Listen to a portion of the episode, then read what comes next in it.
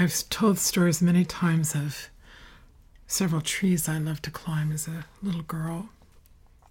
One, a cherry tree in a beautiful vacant lot proximate to our home. And one, a beautiful willow tree, very beloved at our family's cottage.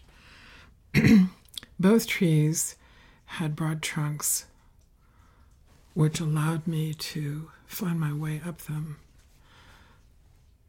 but not by myself. I knew where to perch in the sort of shadow of the leaves of the willow as it curved out toward the lake and had a shelf where I could sit as a very little girl.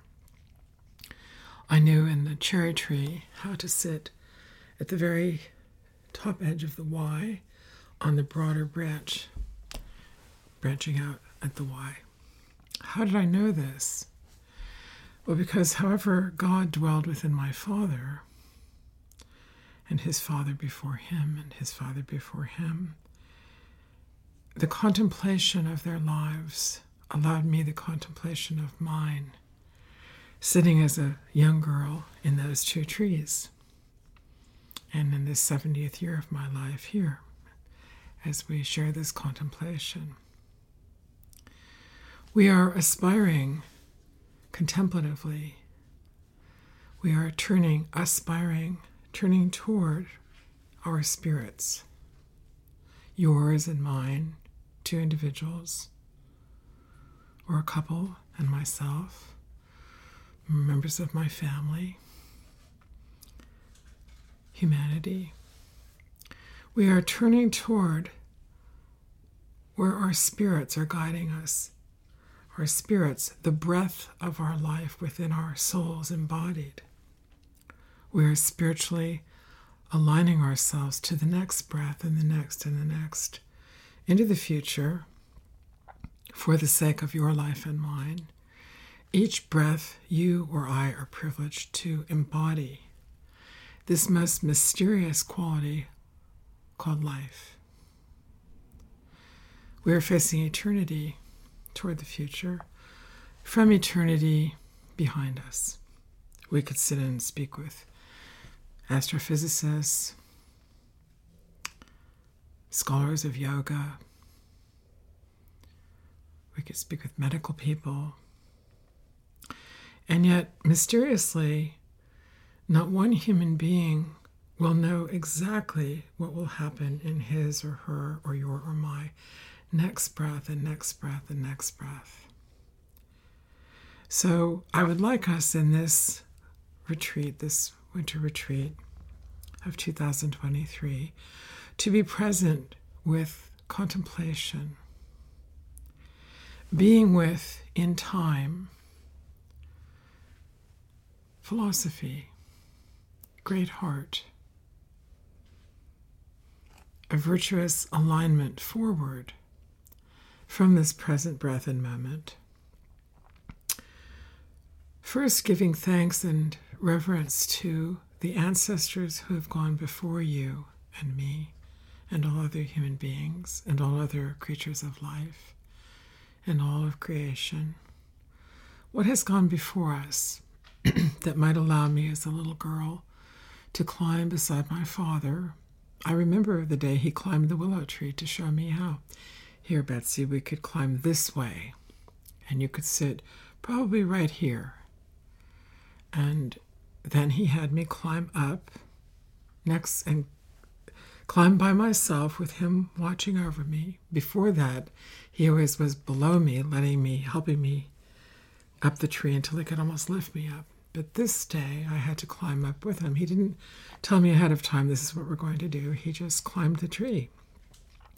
Here, Betsy, look this way, this way, kind of diagonally toward the boathouse and then diagonally back, almost the way you ski down a hill when you go back and forth, crossing the fall line, coming down a mountain or a hill. So we climbed the fall line up the willow tree, the little three to four year old girl and her father. And he had me sit beside him, and he had me closer to the lake. And then he had me practice climbing by myself. And he considered that I could safely climb that tree and contemplate with him, which we're doing today in my Father's honor and yours, and yours, and yours, and yours, and yours. Mother is just as revered. My mother would entrust to my father his manner of teaching me about the outer world. And I am a most fortunate woman in the contemplative beauty I have shared with the virtues of my mother and father. May God rest their souls. So, this quality lives on in my soul, my mind, my character, my emotions, my physical body. So much so that we have two willow trees planted here in North Texas, which are great companions to all of us and are resonant for me with that great blessing from my Father through that one willow tree so many years ago. So, what happens in the mystic is he or she, and I use that word intentionally, he or she, because all of us are mystics, all of us are a soul in the mystery between God and self. And so, why do we not know to dwell safely in that place? Well, because we're taught not to. Or we experience something that shows us it's not safe to enter that place within ourselves and then out into our public lives.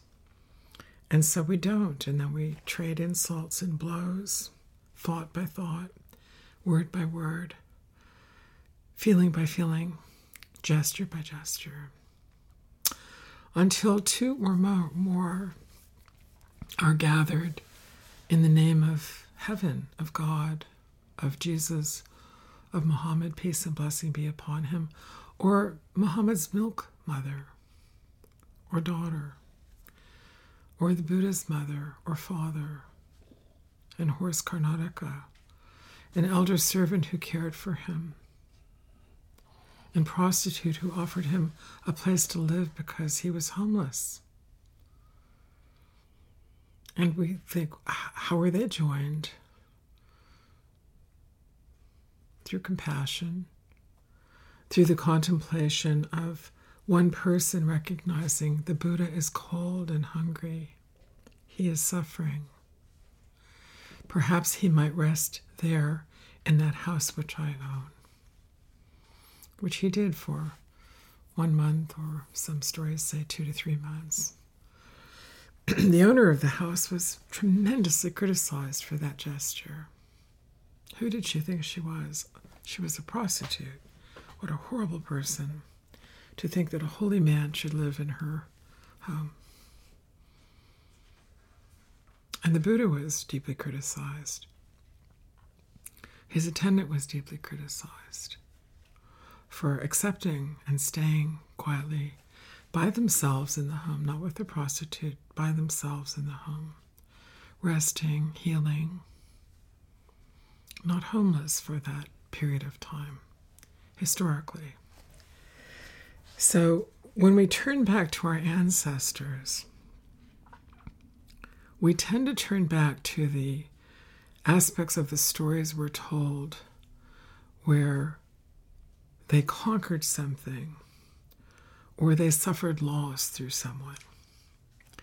And we tend to trade our stories with one another based upon conquests and losses. So let us begin by contemplating at this time of the new year eternity behind us. May the blessings which have come to all of our ancestors bless us and bless everyone. Then, in the next breath, allow the very center of the spiritual heart in the chest to move toward a fulfillment of that breath so that you are also Buddha like. You are also as someone who might have brought a warm cloak to place upon Jesus or his mother Mary or other members of his family or of your family or of my family, breath to breath, the blessing of your heart meeting the blessing of mine. Oh, you are so blessed with a warm blanket. You have two and you're sharing one with me. Oh, thank you so much. You are not blessed with a blanket. You are cold, and so am I. But we are blessed to be breathing and alive. Here I have a piece of fruit. Would you like to share it with me? Then the creation of that fruit or of the fibers that form the fabric of those two blankets come from the same mystery that you and I are born of. And we begin to find our pathway homeward, heavenward, in the great fullness of the void where the mystic lives and is happy, is deeply, ecstatically, humbly content. God somehow allows our figures who study this capacity to remember some seed of home. They don't remember all of home. Maybe some great soul does. We would have to ask him or her. Lao Tzu, do you remember all of heaven? Confucius, Guru Nanak, what do you know of heaven? And in the relationship between the founders of our world's faiths, we start to find the weaving of heaven on earth, the gifts of one faith such as the Sikh tradition, and another faith, such as the Jain tradition. So, if I should be privileged to sit at a conference with several Jain women, beautifully dressed in white and soft saffron colored clothing, with the sheerest of nets masking their nose and mouth so that no insects would be breathed in and killed as they attended the conference lectures and gave their own lectures. And I remember the mood wafting through. It was a, largely a female audience because of the topic one of the women was offering. The mood that wafted through the women of what it was to be around such a deep aspiration, breath forward toward the future, beyond violence. The woman simply wishing for all creatures that we might remember a place we come from where nothing is being killed, nothing is killing. What is being born of that? The woman, the man, the wild animal, the tree. She was so perfectly studying that veil, unveiling it. Remember? Remember before you were conceived and born? You, that aspiration of God, now manifest here in her lecture. This was in Cape Town, South Africa. And again, I experienced this in India, in Pennsylvania, at the United Nations. Oh, yes. That direction toward eternity, beyond receiving or giving violence. Oh, yes. Such an aspiration. Her breath, every aspect of her spiritual and human posture turned heavenward If we turn heavenward in the other direction of eternity toward the past, her ancestry would move through her with all of the travails and blessings any one of her family history would have experienced. So she would have been a fulfillment of the prayers, the successes, the daily gestures of life force, and the sins or losses of her father and mother, and theirs, and theirs, and theirs, and theirs. And so when we face the past toward the present moment, and we look toward the future, the causation of our karmas or our mm, accomplished fruits, both good and rotten, or positive and affirming, and frightening and filled with loss and despair, they come up, they rise up to meet us. Oh, yes, my father and uncles from World War II, and yours. but we were on different sides of the armies. How dare you talk to me? How dare I talk to you? Who do you think you are? Who do you think I am? And we start fighting over what we cannot adequately remember of the aspirations of our fathers, yours and mine, and our mothers, yours and mine. Our next breath is to allow their aspirations to be such a living prayer of contemplation that we look toward eternity in one another